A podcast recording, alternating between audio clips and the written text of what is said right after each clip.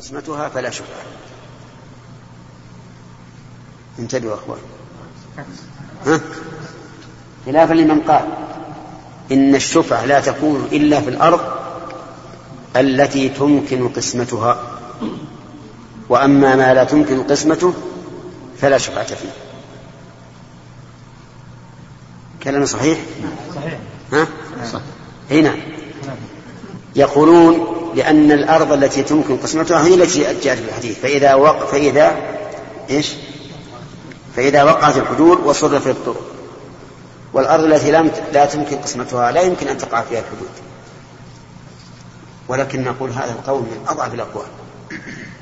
لأنه إذا جازت الشفعة في الأرض التي يمكن قسمتها فالتي لا تمكن قسمتها من باب أولى لأن الذي تمكن قسمته إذا جاء الشريك الجديد ورأى الأول أنه لا يمكن أن يستقيم معه ماذا ماذا يصنع؟ يقسم وينتهي منه.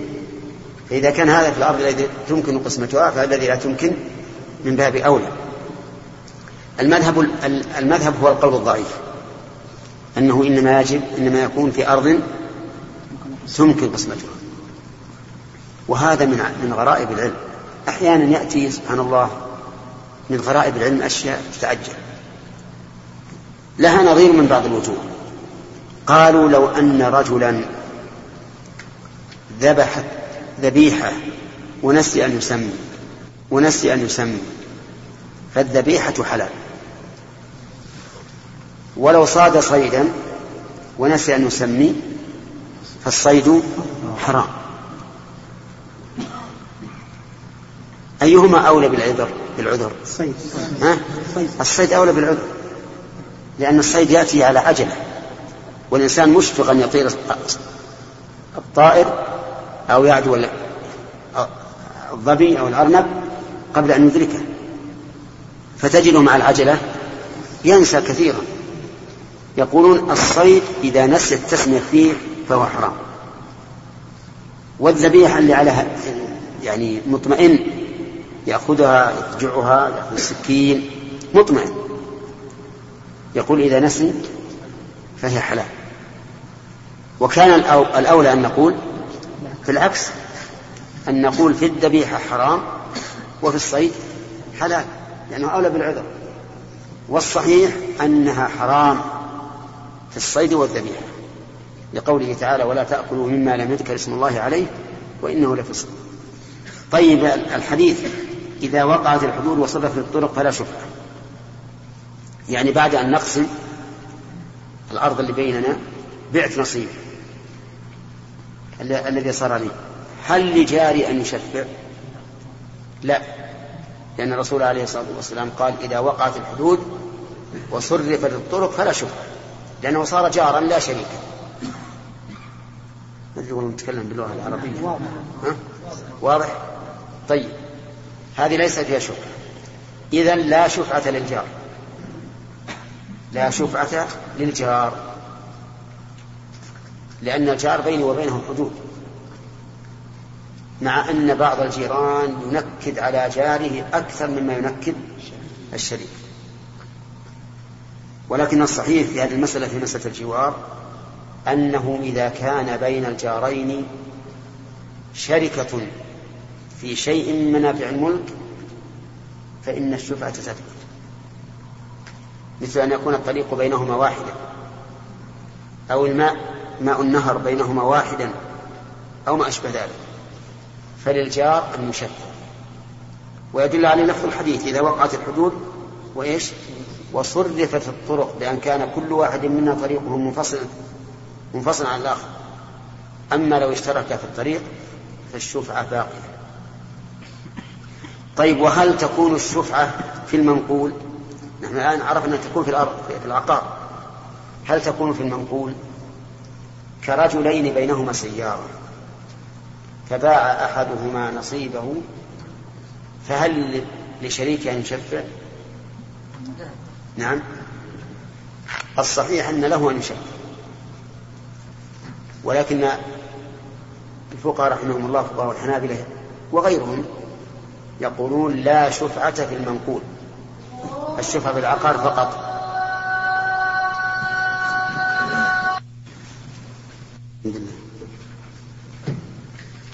بسم الله الرحمن الرحيم. آه، تكلمنا في الدرس الماضي على الشفعة وبينا تعريفها.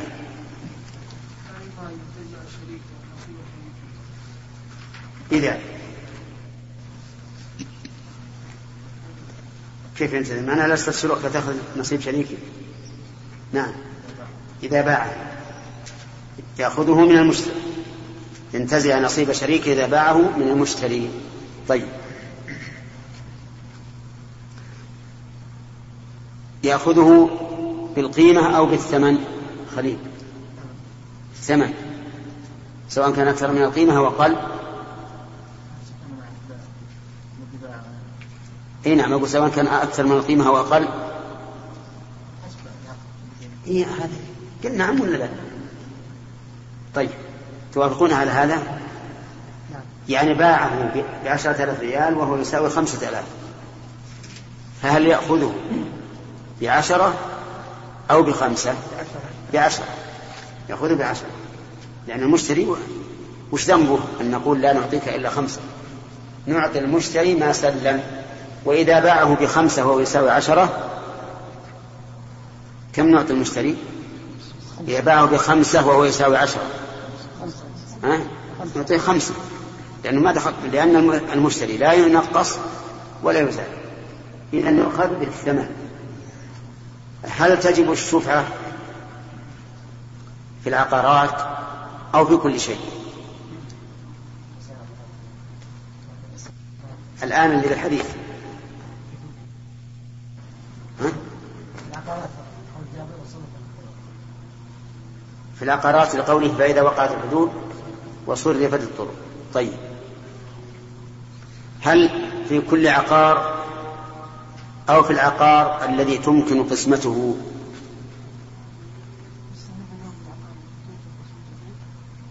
أنه في كل عقار سواء تمكن أو لا تمكن. طيب. مثل العقار اللي تمكن قسمته؟ نعم. نعم. يمكن قسمة بين اثنين ويعطي كل واحد نصف. تمام. والذي لا تمكن؟ إذا كانت صغيرة إذا قسمت لا يصلح أن تستعمل طيب. الصحيح أنها تجب في هذا وفي هذا خلافا للمذهب الذين يقولون إنها لا تجب إلا فيما تمكن. قسمته طيب. إذا اقتسم الشريكان محمد هل تجب الشفعة؟ إذا اقتسم شريكان الملك بينهما ثم باع أحدهما. لا لا تجب الشفعة لأن كل منهم صار له ملك خاص. لا شركة لأن الرسول قال في كل ما لم يقسم فإذا قسم فلا شفعة. كذا؟ طيب. ما تقول يا أيمن؟ كما كما قال. توافقونهم على توافقونهم على ذلك؟ نعم. نعم. نعم. لأن الحديث قال في كل ما لم يقسم فإذا وقعت الحدود وصرفت الطرق ولم يقل فإذا قسمت. بل إذا وقعت الحدود وصرفت الطرق فظاهره أنها إذا لم تصرف الطرق بأن كان الطريق واحدا فالشفعة باقية وهذا هو الصحيح كما سنذكر. طيب. نرجع إلى البحث مرة ثانية. فهمنا الآن حسب ما أجبتم أنها لا تجب الشفعة إلا في العقار وقيل تجب كل شيء. قيل أنها تجب في كل شيء مشترك. إذا باع أحد الشريكين نصيبه فللثاني أن يأخذ بالشفعة قالوا لأن الحديث عام. في كل ما لم يقسم. وقوله فإذا وقعت الحدود وصرف الطرق هذا وصف يختص ببعض أفراد العام فلا يقتضي التخصيص. فلا يقتضي التخصيص. عرفتم؟ ونظيره.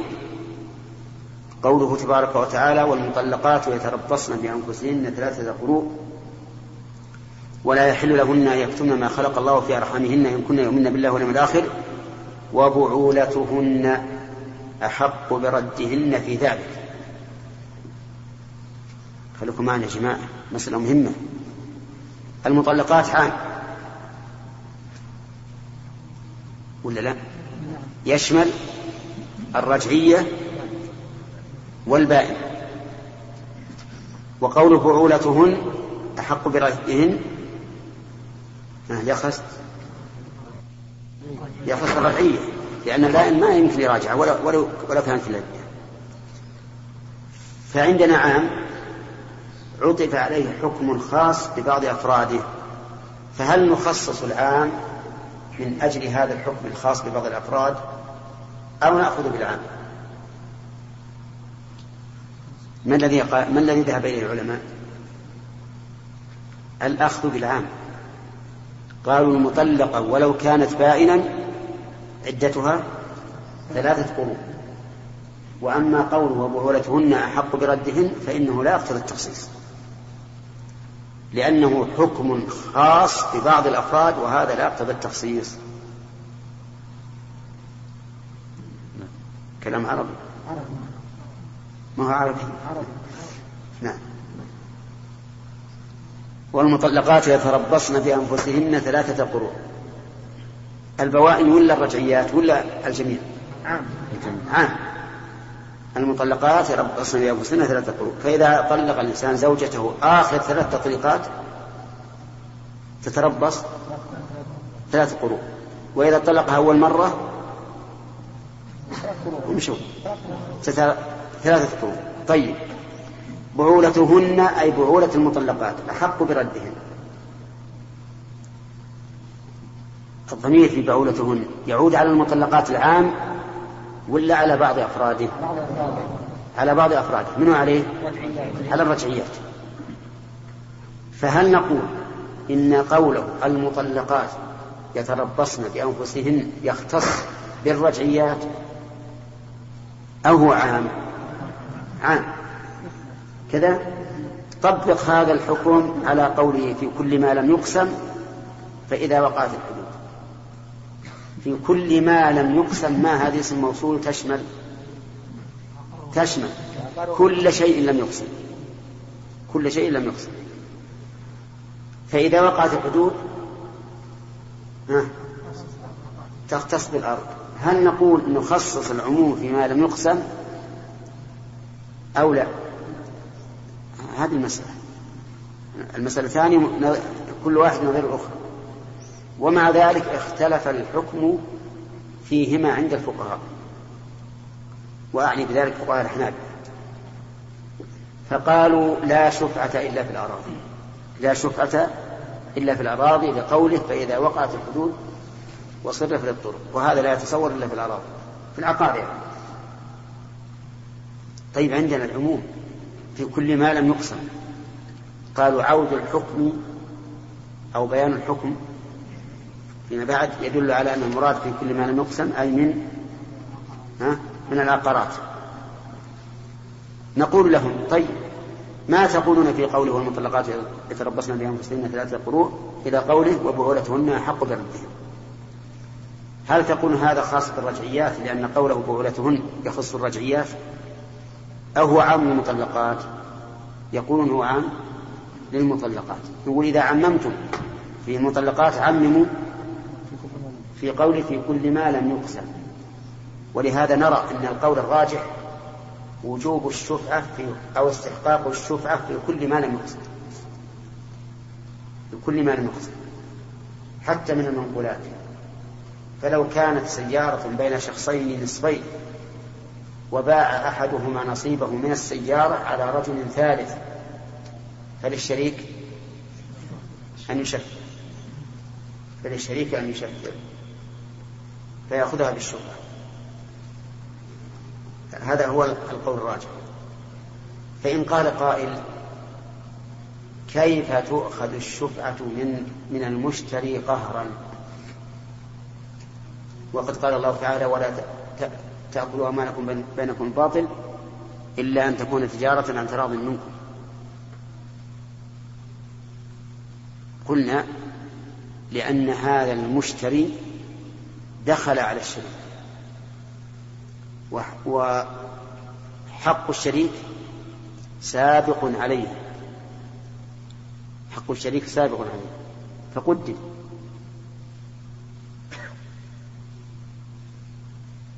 ونحن لا لا نضر المشتري نقول سنعطيك الثمن الذي دفعت قل أو كثر.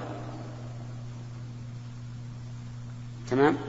إذا الشفعة لا تخالف القياس. خلافا لمن قال إنها تخالف القياس لأنها أخذ مال من صاحبه قهرا. طيب. أظن إن شاء الله عرفت. ها؟ كلام واضح. نمشي؟ هم يكونوا كلكم فاهمين الآن؟ ها؟ ما أعرف عن شيخ الإسلام لا شيخ الإسلام يقول إن كان في خلاف كان في خلاف.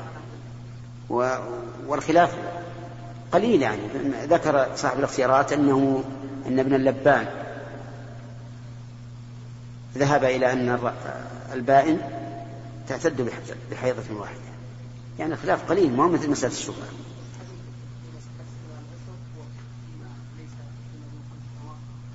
لا لا لا هذا واضح التخصيص نعم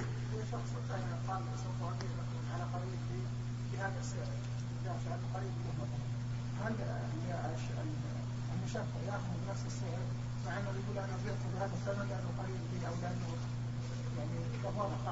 طيب. أنت أيها الشريك بعت مثلا بعشرة وهو يساوي عشرين لأنه قريبك أو صديقك نفعت صديقه الآن. هي يأخذ بنفس, بنفس القيمة بالثمن الذي استقر عليه العقد. لكن لو احتال وأظهر أن أظهر أن الثمن عشرون ألفا وهو يساوي عشرة. والشريك يقول لا أخذ بعشرين ألفا. ثم تبين أن الثمن الحقيقي عشرة. هل يأخذ أو لا؟ يأخذ. يأخذ بالثمن. هنا نعم. يا إذا وقعت صرفت الطرق فلا هذه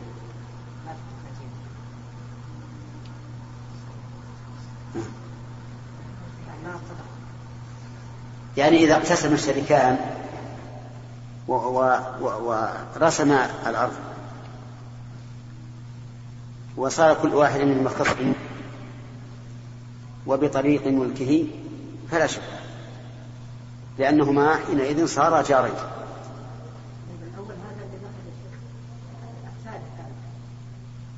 الثالث اشترى بعد أن وقعت الحدود. الثالث اشترى بعد أن وقعت الحدود وصلت الطرق كيف عداوة؟ هذا جاره الجوار ما في الشفعة إذا إذا إذا كان تميز كل كل جار عن جار. المقصود هذا قبل البيع قبل ما أي هي القسمة قبل البيع. نعم.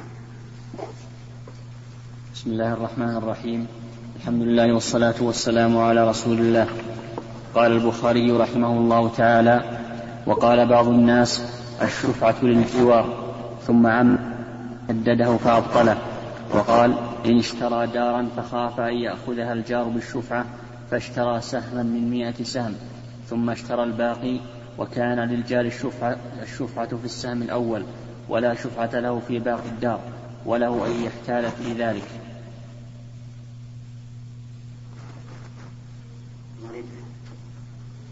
هذه من الحيل اشترى سهما من مئة سهم علشان يكون هو شريك أيضا. ثم اشترى الأسهم الباقي فصار شريكا اشترى حصة الشريك لكن هذا ما ينطبق عليه حتى على مذهبنا لا ينطبق. لأن الشركاء يشتركون في الشفعة فإذا كان عقار بين ثلاثة عقار بين ثلاثة. فباع صاحب النصف. فكيف تكون الشفعة عقار بين ثلاثة واحد له النصف واحد له الثلث وواحد له السدس فباع صاحب النصف. كيف تكون الشفعة؟ بالنسبة واحد أجنبي بالنسبة نقسم النصف بين يكون لصاحب الثلث اثنان من ثلاثة. ولصاحب السدس واحد. من ثلاثة.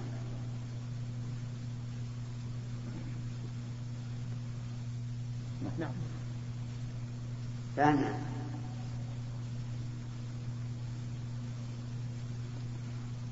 صحيح. صحيح. نعم. طيب قلنا ان الجار ليس له شفعه الا اذا كان بينهما منافع نعم. ولكن قوله صلى الله عليه وسلم الجار احق بفقر نعم. هذا صحيح. صحيح يحمل على هذا. الجار الذي له اشتراك مع صاحبه مع جاره في حق من حقوق الملك. وبهذا نجمع بين الأدلة لأن فيه أدلة تدل على أن الجار ليس له شفعة كهذا الحديث. وفيه أدلة مطلقة تدل على أن الجار له شفعة. فتحمل على هذا نعم فهد؟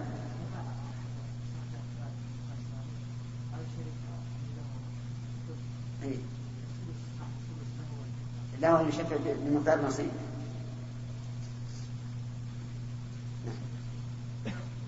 أقول الشيخ المستأجر الآن. يعني مستأجر أرض من يعني له مدة طويلة وهو يزرع فيها. وصاحبها يعني أراد يعني باعها على غير هل له الشفعة فيه؟ لا نعم. المستاجر ليس شفعة ما يقول أنا أح- أحق بها لأن أنا أزرع فيها من مدة طويلة مثلا. لا بأس. لكن أنت أحق بمنفعتها و- و- وأنت ما دام لك مدة. كمل مدتك هو يعني يعني غير يعني بأجل غير مسمى. يعني يا مسمى. أخشى أن لا تسحل الإجارة إذا كان غير مسمى.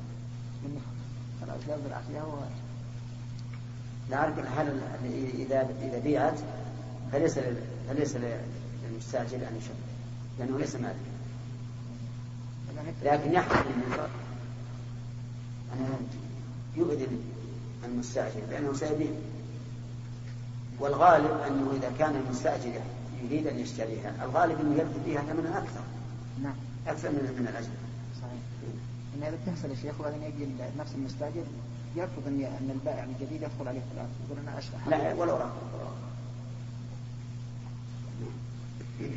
حدثنا علي بن عبد الله قال حدثنا سفيان عن إبراهيم بن ميسرة قال سمعت قال سمعت عمرو بن الشريد قال جاء المسفر بن مخرمة فوضع يده على منكبي فانطلقت معه إلى سعد فقال أبو رافع للمسور ألا تأمر هذا أن يشتري مني بيتي؟ بيتي الذي في داري. فقال لا أزيده على اربعمائه إما مقطعة وإما منجمة. قال أعطيت خمسمائة خمسمائة نقدا فمنعته ولولا أني سمعت النبي صلى الله عليه وسلم يقول الجار حق بصقبه ما بعت ما بعتك أو قال ما أعطيتك. قال قلت لسفيان إن معمرا لم لم يقل هكذا. قال لكنه قال لي هكذا. وقال بعض الناس إن أراد أن يبيع الشفعة فله أن يحتال حتى يبطل الشفعة فيهب البائع فيهب البائع للمشتري الدار ويحدها ويدفعها إليه ويعوضه المشتري ألف درهم فلا يكون للشفيع فيها شفعة. أحق نعم. ولا ولا ولا أثر له وهذا هو المعروف حق بصقبه قوله الج- إيه نعم. الجار حق بصقبه يعني بجواره. الجار حق بصقبه أي بجواره. فالبيت إذا باع شخص بيتا فإن جاره أحق به من غيره. ولكن هذا يخاطب به البائع قبل أن يبيع. يقال ينبغي لك أن تبدأ بالجار. وتخبره بأنك ستبيع. فإن كان له رغبة في الشراء اشترى وإلا قد وهكذا ينبغي أيضا الإجارة. إذا أردت أن تؤجر بيتك فينبغي لك أن تخبر الجار بمن تؤجره. هذا إذا كان الجار المستأجر مشكوكا فيه. أما إذا كان من الناس المعروفين بالعدالة والاستقامة والأمانة فلا حاجة ومن ذلك أيضا ما هو معروف عندنا الآن أن العزوب لا يكون بين الآهلين. فإذا أردت أن تؤجر من هؤلاء فاستأذن من الجيران حتى لا تؤذيهم لأن لهم حقا أما الشفعة فلا يستحقها الجار إلا إذا كان بينهما حقوقا مشتركة كالماء أو الطريق أو ما أشبه ذلك نعم أما الحين الذي ذكر فهذا يوجد يوجد نسأل الله العافية من يفعل هذا. يظهر أنه وهب نصيبه للمشتري وربما يكتب عقدا ظاهرا للناس بأني وهبت نصيبي من الأرض الفلانية أو من البيت الفلاني لفلان. وهو في الحقيقة قد باعه في هذه الحال هل يكون للشريك شفعة؟ لا لأن الشفعة لا تكون إلا إذا كان إذا انتقلت بعقد البيع. نعم. نعم. شيخ الله إليكم وش الأصل الذي يبنون عليه الأحناف وش الأصل الذي يبنون عليه هذه الحيل؟ الأصل أنهم رحمة الله عليهم يأخذون بظاهر الصور بظاهر الصور ظاهر المسائل ولا يعودون إلى إلى المعاني المقصودة. تحايل على الله عز وجل شرع هذا. هذه حقوق المهم هذه شبهتهم. ثم ربما يستدلون بقول الرسول صلى الله عليه وآله وسلم بغى الجمع بالدراهم ثم اشتري بالدراهم جنيبا قالوا هذه حيلة إنه يأخذ تمر جيد تمر رديء لكن ما هي حيلة؟ ليست حيلة على كل حال من, أحسن من كتب في هذه المسألة الشيخ حسام رحمه الله. كتابه المعروف ابطال التحريم. كتاب مجلد. نعم. نعم. لا مو عليه هو لما باع على قريبه خرج عنه من نعم الشريك لما باع الشريك على الأجنبي كان لشريكه حق الشكر. ما هو باهي البائع باعه على رجل. هنا وأنا أقول أنت مثلا لك قريب بعت عليه نصيبك بعشرة آلاف وهو يساوي مئة وأنا شريك آخذه من من قريبك بعشرة آلاف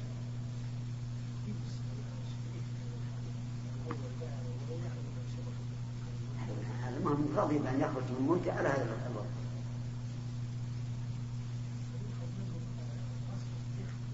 ما هو باع باختيار لكنه حاب قريبه. هذا ما هو ما هو مجنون. البيع على القريب الآن ما جاء الضرر لأن عشر آلاف الذي سلم سيأخذه.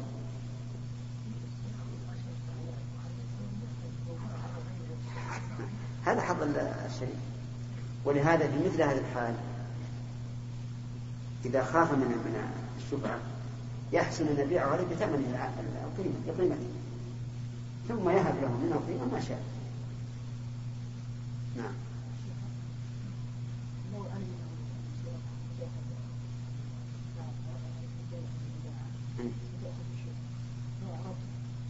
رد من؟ فسخ البيع قبل أن يأخذ بالشفعة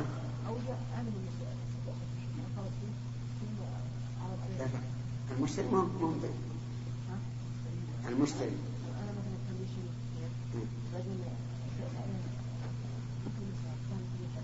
إيه. نقل.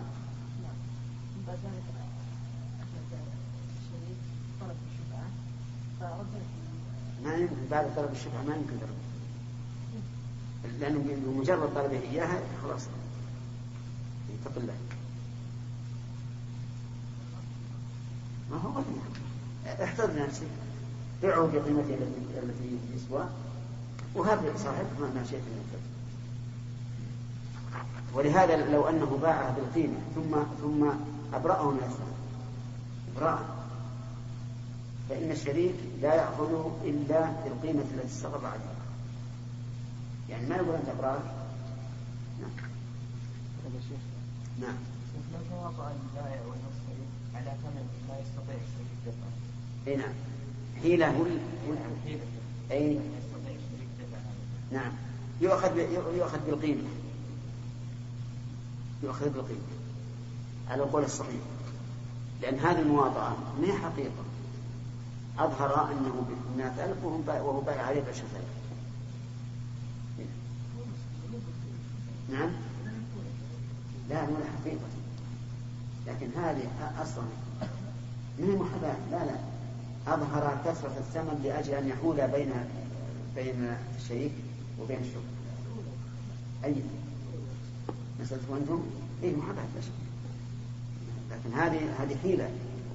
قال نحن نعرف أن الشريك لو نقول لو أبيع عليك بالثمن بعشرة آلاف أخذ بالشفعة وسهل عليك. لكن نبي نظهر للناس أنه بمئة ألف. الشريك يقول ما بشريك مئة ألف وما زول العشرة نعم. حدثنا محمد بن يوسف قال حدثنا سفيان عن إبراهيم بن ميسرة عن عمرو بن الشريف عن أبي رافع أن سعدا ساومه بيتا بأربعمائة مثقال فقال لولا أني سمعت رسول الله صلى الله عليه وسلم يقول الجار حق بصقبه لما أعطيتك. وقال بعض الناس إن اشترى نصيب جار فأراد أن يبطل الشفعة وهب لابنه الصغير ولا يكون عليه يمين. هذه أيضا من الحيل. هذه من آه، لاحظوا المشتري المشتري إذا نقل الملك قبل أخذ الشفيع له شريك. والكلام باللغة العربية البينة إن شاء الله. المشتري إذا إذا نقل الملك قبل أن يأخذ الشريك بالشفعة فإن نقله ببيع فللشريك أن يأخذ بالشفعة في أحد البيعين. اللي يناسبه واضح. ها. باعه على زيد بمئة ثم باعه زيد على عمر بمئة أو بمئتين. للشريك أن يأخذ بأحد البيعين. أما لو نقل الملك على وجه لا تثبت الشفعة فيه بأن وهبه المشتري لما اشترى آه، نصيب الشريك وهبه على طول. فإنه لا شفعة. ليش؟ لتعذر أخذه من الثاني الثاني انتقل إليه؟ بهبة ما في عوض فلا يمكن تسقط الشفعة وكذلك لو بادر بادر المشتري فوقف وقف على طول فإن الشفعة تسقط لأنه نقل ملكه لأن الشيء إذا وقف انتقل ملكه. ولهذا بعض الناس يعمد إلى هذا هذا الشيء. من يوم يشتري يقول وقف. ولكن بعض القضاة ما شاء الله عندهم انتباه. إذا قال اكتب باع فلان على فلان ملكه بكذا وكذا وكذا. وجعله المشتري وقفا كرصد. عشان هذا حيلة. فإذا كان حيلة فللشريك أن يشكل وحينئذ يبطل الوقف وأما إذا كان غير حيلة بل الأمر صحيح. بأن يكون المشتري قد اشترى هذا النصيب مثلا لوقف فلان. فإن الشفعة تصل. المؤلف رحمه الله ذكر أن بعض الناس يهب لابنه الصغير. يهب لابنه الصغير ثم حينئذ لا يكون له شيء. سبحان الله. شوف كلام الحجر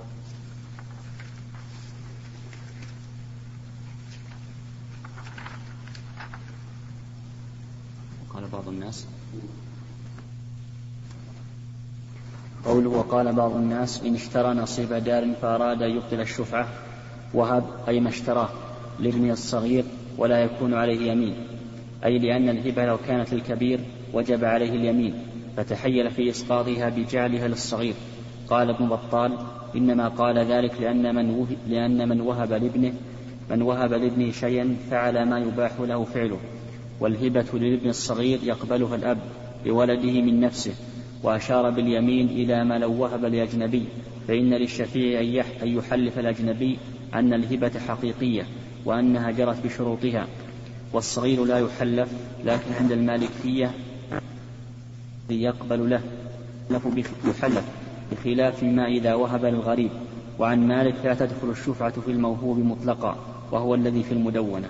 نعم وهذا مذهبنا. مذهب الحنابلة أن الشفعة لا تثبت في الموهوب.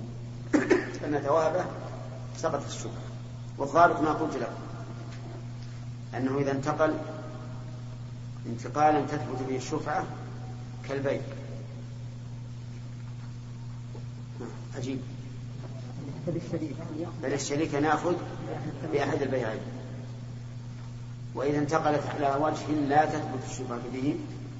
كالهبة والوقت سقط. سقط الشبهة نعم. نعم يا محمد لا لا ما عندنا ما يحل لأن الأصل عدم الاحتيال. لكن إذا علم بقرائن فللقاضي أن يحلفه نعم.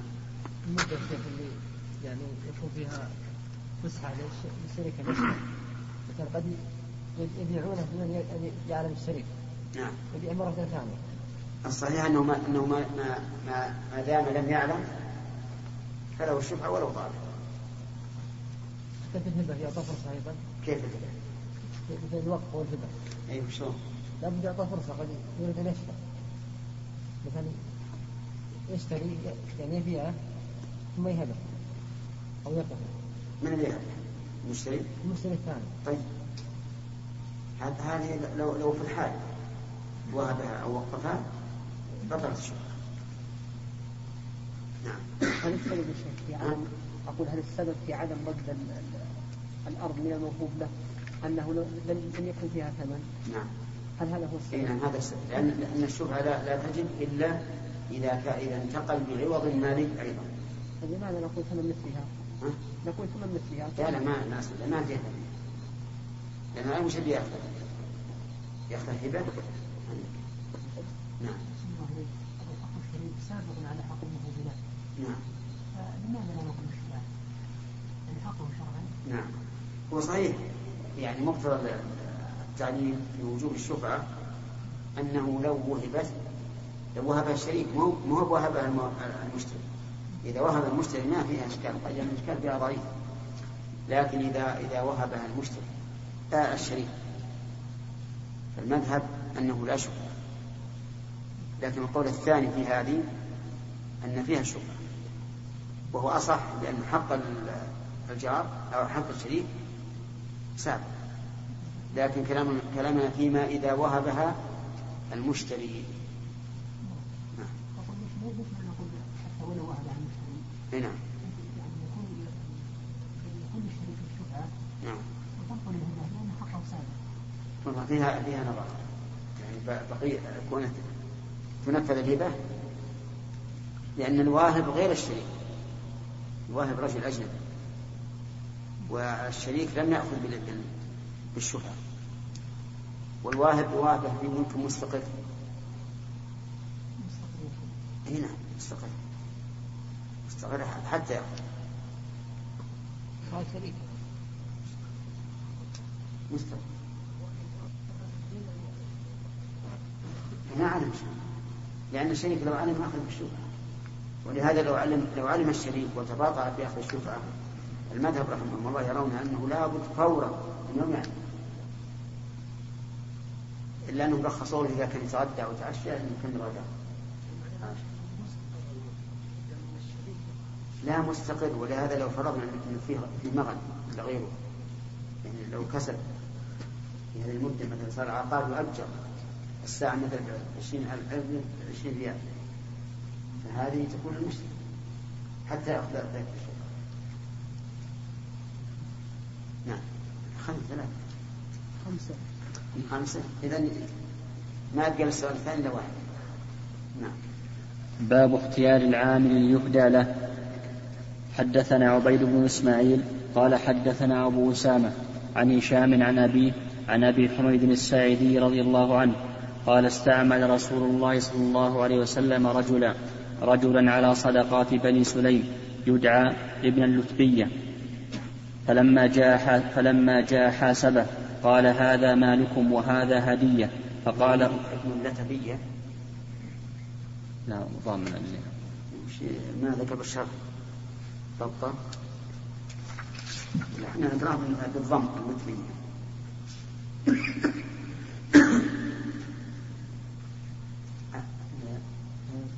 العلم.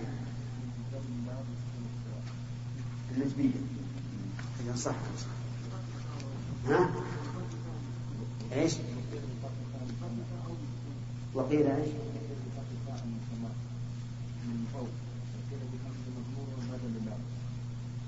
عندنا فتح الأتمية إيه؟ ها؟ عندنا فتح وسكون مع بعض يعني تنطق هكذا أو كذا طيب خلينا